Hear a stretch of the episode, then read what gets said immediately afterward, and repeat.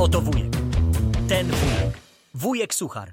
No to słuchajcie, mam dla was świetny żart. Wyobraźcie sobie, że jesteśmy na wykładzie, a prowadzi go starszy profesor. W pewnym momencie profesor zwraca się do nas i mówi: Za moich czasów nieobecność na zajęciach była usprawiedliwiona tylko w dwóch przypadkach.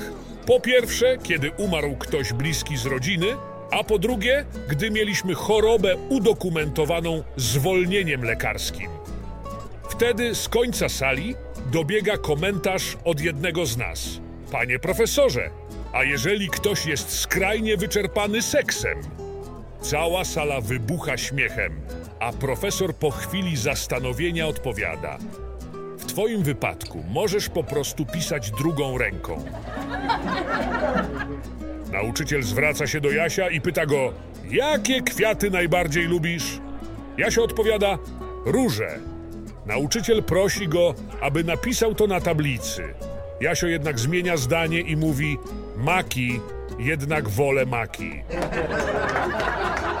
Przychodzi baba do lekarza i mówi: Panie doktorze, jestem chora na sklerozę.